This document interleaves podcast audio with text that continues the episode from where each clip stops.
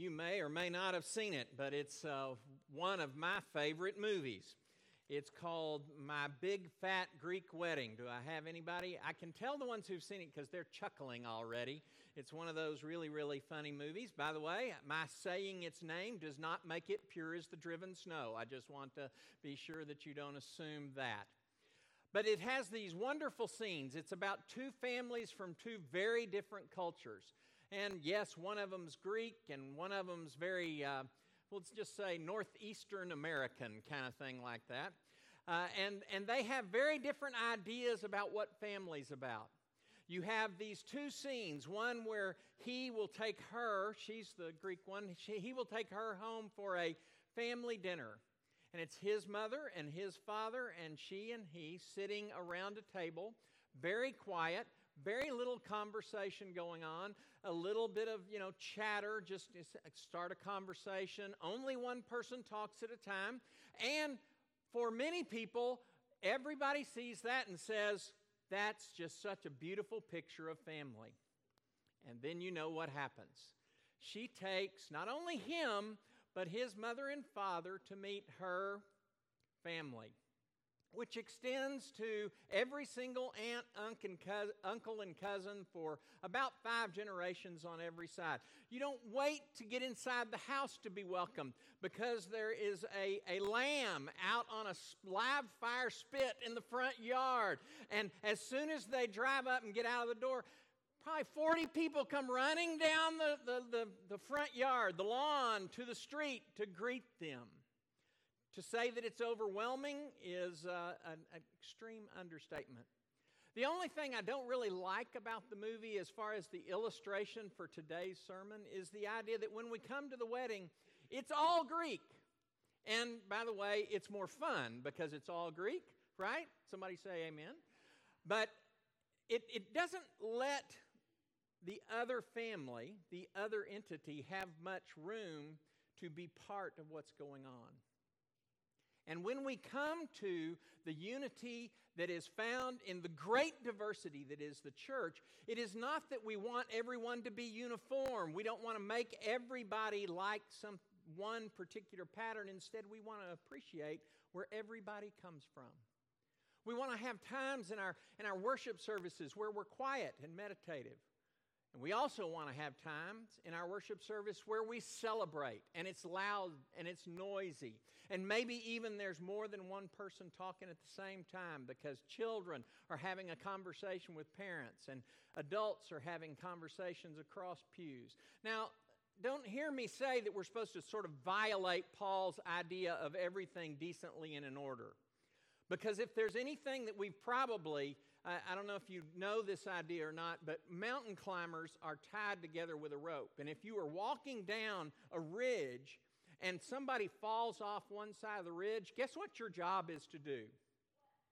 To jump off the other side, to keep them from tumbling, because you're not going to be able to hold two or three guys falling on that side. But if you jump off the other side of the cliff, you can both climb back to the top, and maybe we all live who knows? You're mountain climbing. You, you don't have any guarantees at that point. If there is any way in which we as a church have decided to jump on the other side of the cliff to make sure that nothing like that boisterousness ever happens, we have taken that scripture and run with it and jumped off the other side of the cliff. Somebody say, Amen to me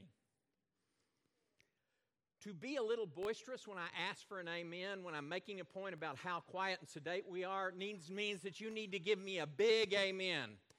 I'll take your laughter as the best amen that I'm going to get today.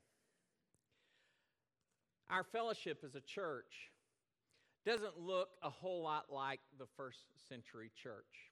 We are here not in a big formal cathedral, but instead we're here in what's considered a very casual kind of setting but it is very comfortable. And it is still very much like an audience participating in a, in a, a event. The first century church was also not at all like these big, huge cathedrals that we see Europe, some places in America, um, some places in, in other parts of the world, but largely that's not what the first century would have been about. There wasn't anybody who had money for that, number one. Number two, they didn't see church And I'm going to use that word again church that is the fellowship in that way. Nor, by the way, on the other hand, was it some sort of, now there were times of persecution, but it wasn't always this little small, tiny group of people sitting around one table in the dark, making sure that no neighbors heard what they were doing for fear of the authorities coming to get them. That was not the picture either, typically, although we know that there were times when the church was persecuted. Instead, the church was about a group of people that met at a home. Hopefully, you had someone in your community that was wealthy enough to have a home large enough to be sort of an, a, a Hellenistic or, or Roman villa that had multiple rooms and courtyards and those kinds of things. That seems to be what the archaeology points to is that they would meet in these homes and enjoy fellowship together. And it was always, we have first and second century testimony from people who wrote about what happened, about the way it was centered around a meal. As opposed to trying to, to put together my own, I found in Scot McKnight's book, A Fellowship of Differents, a place where he kind of takes all of the, the human elements, the anthropology, the archaeology, and the biblical evidence and brings them together into the story. It'll take me three or four minutes to read this, but I hope that it engages you in thinking about what that first church was like. Imagine going to church in the first century. If you were in a major Roman city, such as Rome or Ephesus or Pompeii, You'd leave your home and walk in your leather sandals or maybe barefoot through the city on paved roads. But the pavers in your city are large stone blocks, not as smooth or as square as the ones we find in our driveways or walkways today. And it is hard not to stumble and stub your toe or trip. You enter a house where everyone gathers, and you immediately encounter some church kids playing hide and seek. That would never happen in our settings, I know. Someone's slave passes you, a, passes you with a spit of some already roasted meat dangling on the end. And I think about when we used to have fellowship Sundays, and every once in a while the smell of the food would drift far enough down that hall that you're like, would they please get to the closing prayer quickly? You also see at the household's former shrine to Apollo has been desecrated. Better yet, it's been liberated from idols. You walk through an atrium where an evening sun gently falls on you, and then a few steps beyond the atrium, you enter into a large room where others are sitting. Some lounge on the floor while others are on sofas with pillows. Some, someone, a slave, is fanning what appears to be an important leader. It is the elder who has a small scroll open and he's chatting with somebody about what it says. Outside the room on the veranda are low tables and some have already taken their seats for dinner. There are flasks of wine and some pots of water and some trays of food, chicken and fish, and some veggies are, and some baked bread. There you sit at table, eating next to a Roman magistrate whom you had not met other than in a legal case some time back. But he doesn't remember you. He does greet you with a handshake and a kiss on the cheek. You also meet a young Jewish man who not only follows the Torah, but believes in Jesus. And you observe that he's eating what he calls kosher. Across the room, you observe a slave, instead of serving others, is sitting next to a Roman citizen. And you can tell their different statuses immediately by the clothing that they are wearing. And they're praying together with their hands clasped. The conversation is going wonderful with others around you when someone, the elder, stands up and says a prayer to lead the group into the Lord's Supper. The elder reads from the great apostle who has been to this city some years back. And what he reads about is Jesus' betrayal and death and the resurrection to the throne of God. You hear about bread and body and about wine and blood, and then he passes bread and wine around the room. You snap off some bread and eat it, and then take a deep gulp of wine. You pass these to the magistrate next to you, and the table grows silent. The elder speaks about the cup and announces it is God's love and grace, God's yes for everyone.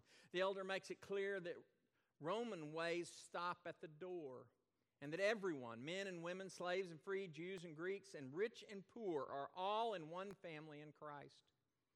The elder then says, This Passover meal cup is a cup of thanksgiving, and that by drinking from that cup, each person is participating in the death of Jesus, the Jewish Messiah who can liberate the Romans, the people that live around them.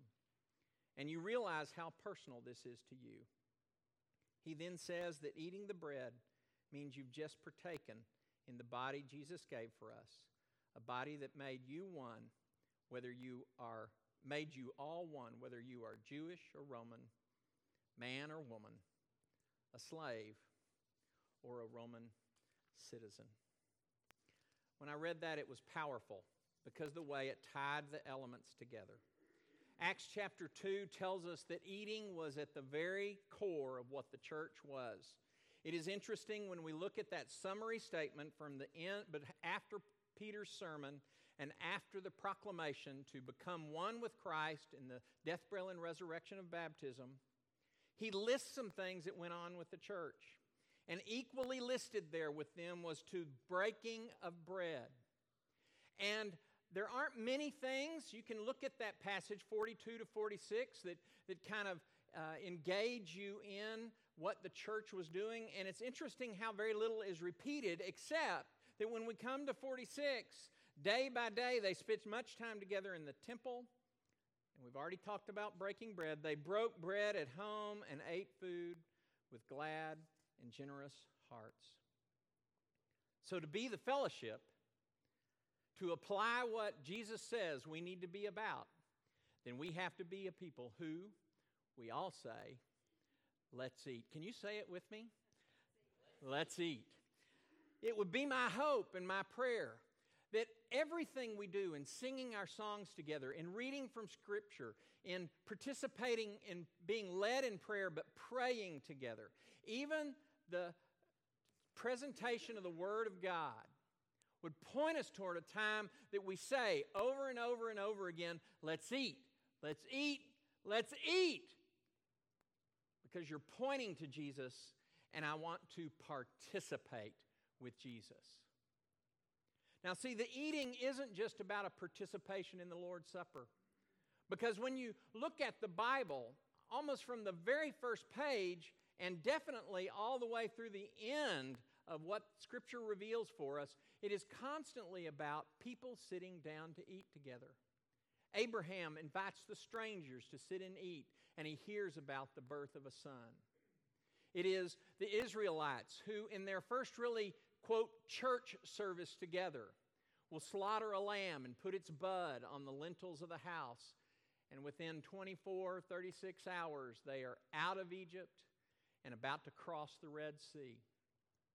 They remember that over and over again. And as you read the Old Testament, maybe not as often as we would like, but there are these memories of the Passover. There are memories of the Feast of Tabernacles. There are memories of the Day of Atonement echoing and everything to do. And all of those events are tied around sitting down to eat together. And then the prophets begin to cast a vision a vision how God is preparing a great banquet, a great banquet that He will attend and invite you to come to. A great banquet where there will be no one will lack for anything, and the very best of everything will be served. And then Jesus shows up on the scene. And not that we have a dinner at his birth, at least it's not recorded for us. But fairly quickly, as Jesus' ministry gets started, we have the wedding feast at Cana. We have Jesus going to the homes of, quote, tax collectors and sinners to eat. We have Jesus going and eating at Mary and Martha's house, where Mary is partaking of the bread of Christ and Martha is preparing the bread that they will all eat together. He then gets to the end of his ministry. And when you read John, you recognize that John isn't going to tell us the story in detail about the, the Last Supper, but instead he wants to add one more dimension and says it is at the meal that Jesus washes their feet and says, I want you to go and do likewise. I want you to serve one another. But I think also included in that statement is that I want you to gather people to a table together. And here it is that the church begins. And they understand that one of the key things that they need to do is to gather together and break bread together and enjoy food and fellowship together because they're doing what Jesus when he did when he ended his ministry, and they're doing what God is going to make a reality when Jesus comes back again. Somebody say, Amen. There are very few things. No, that's not true. There is a long laundry list of things that I miss. But one, very high on the list of, of things that I missed during this quarantine time, is our fellowship meals. And, and I love our fellowship meals because even though I don't know if you know it or not, but I, I have these, these angels that prepare a plate for me um, that, that I get to take home. And, and you get to eat it hot and I get to eat it cold, but, or microwaved or whatever you want to call it. But I still get a taste of some of the most wonderful things I love. There are two or three people who, who always come up and say, Now, did you try my? And I love it because even though, by the way, if I tried a lot of everything you said I ought to try, I would be larger than I am, and I'm not small. But I want you want to have a you want me to have a taste of what you've prepared, and I want to taste. I want to eat, even if we don't sit at the table together, even if we're not face to face. When I partake of what you've prepared, I am in I am eating with you and enjoying that time together. And the food is great, but that's not the most wonderful thing. It's actually the devotional that the preacher does at the end. That's the most wonderful thing of the whole, whole thing that goes on. No, it's a little bit like the Mary and Martha story. The food is wonderful, but the people are better. The food fills us up temporarily, the people, the fellowship that we enjoy together. And what I love is that it, it just seems unlike sort of when we come into the auditorium, although I have to say I'm thrown off today.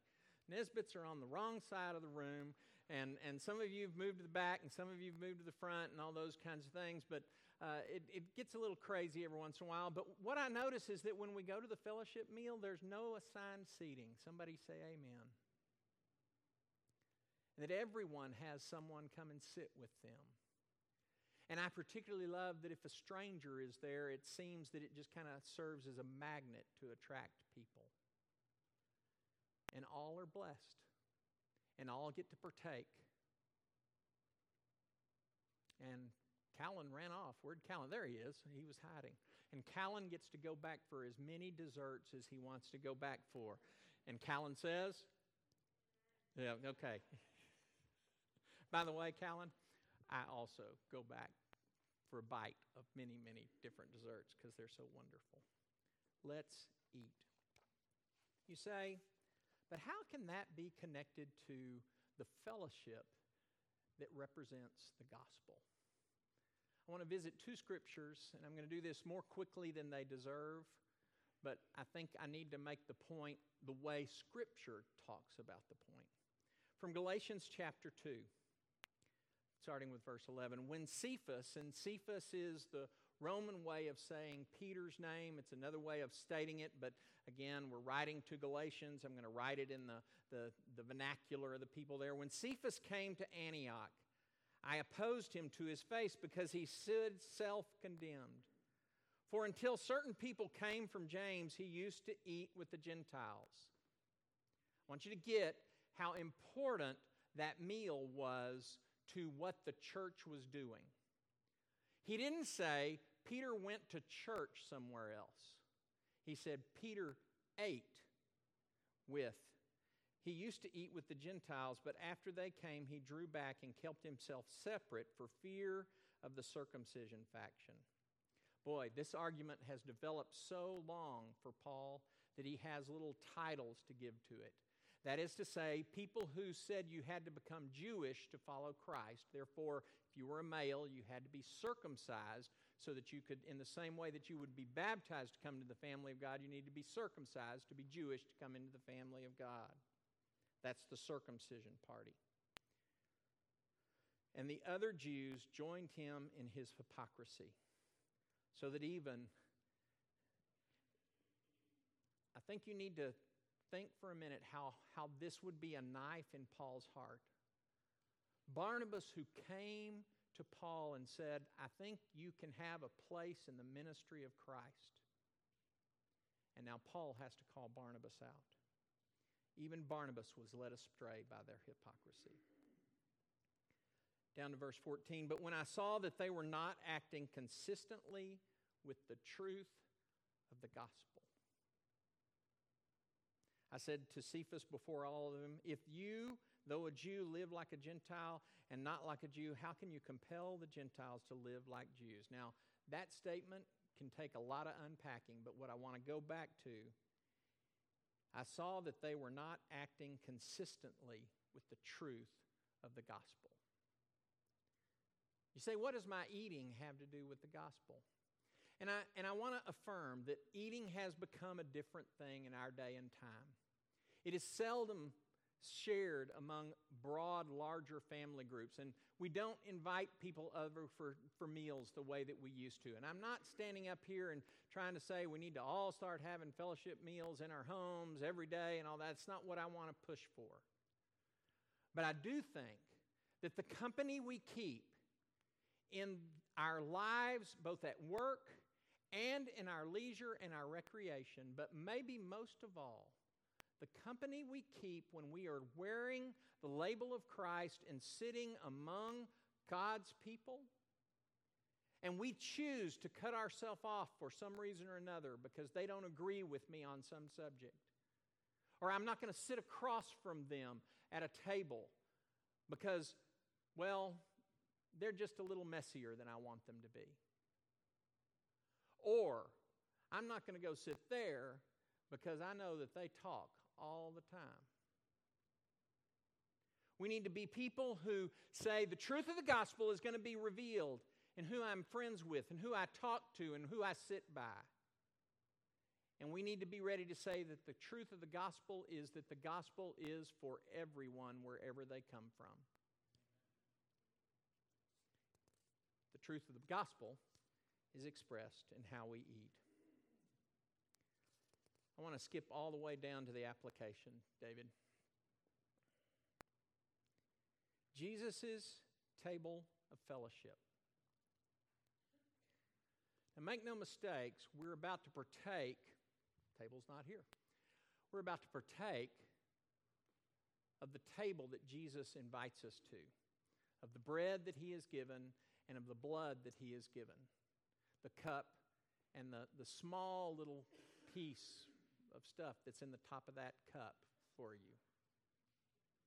And you might say, what in the world does that have to do with Jesus' table of fellowship? Yet it is his invitation. And it is a powerful encounter with him every single week. But make no mistakes, it's bigger than that. Jesus' table of fellowship needs to be our table of fellowship. And very quickly, three things. Jesus' table of fellowship is more about we than it is about me. We need to be very careful when we start making statements about, I don't like it that way. We need to think about what is good for the whole. And what's particularly pressing, what I love about the more senior people in this church, the more I get to know them, the more I recognize how much they are vested in the idea that church is not just for them, but it instead it is there for the next generation of folks. The fact that we invest so much in our youth group, the fact that we support our kids in so many different ways. There have never been an event that our youth group needs to go on that this church hasn't come up and said, We will take care of anybody that really wants to go. But it's more than that. You see the need for a church that speaks to every generation, and I'm thankful for that. I'm thankful for young people that I meet in this church who respect that the way things happen in the assembly don't need to be just about them. Sometimes it's the way they dress, and they choose to dress in a little more formal and more acknowledging of, of the way that typically older generations want us to be dressed up a little more because when they go to school, it's shorts and t shirts for the most part. I appreciate the way that we want to try to get along. But the minute that it be- starts becoming about what I want, and particularly when all the right answers need to start being sourced in me as opposed to we, then we have left Jesus' table and started sitting with Peter with the circumcision fashion. faction. Secondly, and I've made this point over and over again, but it has to be a place of inclusion. And once again, I'm thankful for the way I see more senior than me and younger than me. I'm thankful for the way that I see people with many more uh, earthly riches and wealth and people that have a lot less than I do. And I have never seen this church treat people differently because of any of those status. I want us to think about the way we need to work to be inclusive of those who can't be here during this time of quarantine. Are you making a call? Are you writing a card? Are you showing up at the front door and backing off six or eight feet and greeting them? Are we including those who can't find a way and who feel prevented from being here on a regular basis? Because this is not, if you haven't figured it out already, a short process. We're in this for the long term. And I don't know whether it will be next spring or next summer or next fall or 2022. But we have got to work to include those who can't make it to this assembly. I would also say that when we come to the table of fellowship, we need to look beyond the walls of our own congregation. We need to look to brother and sister congregations in the area but we also need to look to churches that wear different labels and say we probably have more in common with you at the table than what breaks us apart. Finally, Jesus' table of fellowship is a miracle of the Spirit. You say, How in the world do those people love each other so much? It's not because they're good people, it's because the Spirit has filled them and a miracle is going on every day. Amen? How come everybody seems to be included at that place? And the answer is not, well, they're just extra good and sweet, sweet people. It is that the Spirit has filled them and He is doing a miracle. And I want to tell you that every day that you decide to see the Spirit invade you and do something that's not comfortable or that is kind of breaking down some walls between you and someone else who you think, wow, um, it's going to take a stretch for me to reach that way. Every time you step into that, you are saying yes to what the Holy Spirit wants you to do. And what I want you to know is that every time you have the opportunity to do that, you are opening up the possibility that the Spirit will send someone to you to open up their life to you in a way that is also a miracle because ultimately, the miracle is that Jesus came to live among us in flesh and to eat with us at table. James Dunn, from a book called The Acts of the Apostles back in the 60s, has this quote The Spirit transcends human ability. So, whatever kindness is in your heart, whatever sense of compassion to another is there, the Spirit transcends that ability and makes it greater. But more importantly, the Spirit transforms human inability. Were it not for the Spirit, were it not for you choosing to be someone who invites the Spirit to inhabit you, then what is our fellowship would be less and the miracle of our fellowship would not bring glory to God, but just be one more testimony to how broken the world is. So let's eat. Let's eat together, but not just us. Let's eat with Jesus. You're going to eat, and I realize there are some people that break this, but they're basically, human history has sort of encompassed itself in three meals, right? Start the day with a meal, end the day with a meal, usually something in the middle. you may have developed some other pattern, and that's okay. But I'll bet somewhere in there is kind of three bites. If you're on Atkins, you know it's five bites. But, you know, the, the second and third are just kind of com- combined with the middle one. So, eating is a regular part of who we are. So, Jesus says, let's eat. And I think by that, he says, let's live. Let's live together. Let's rise together. Let's spend the middle of the day together. And let's close the day out together. This one little taste 12 years and you have the habit of being able to point to a table. He has placed this reminder. And it's not a reminder that, hey, guess where I get to go have supper? It's a reminder that He says, come to my table. If you need to do something today, to reaffirm that commitment to Jesus. There are people here that want to help you, pray with you, hear your story, help in any way they can. If you're online and want to get a message to us so that we can start a conversation about how you can begin that living, eating all the time with Jesus, the number is there and you're welcome to send us a message. We will respond. I invite you to come eat together at the table that Christ invites us all to. Won't you come as we stand and as we sing? This is the season for a new anointing. This is the season for a fresh outpouring.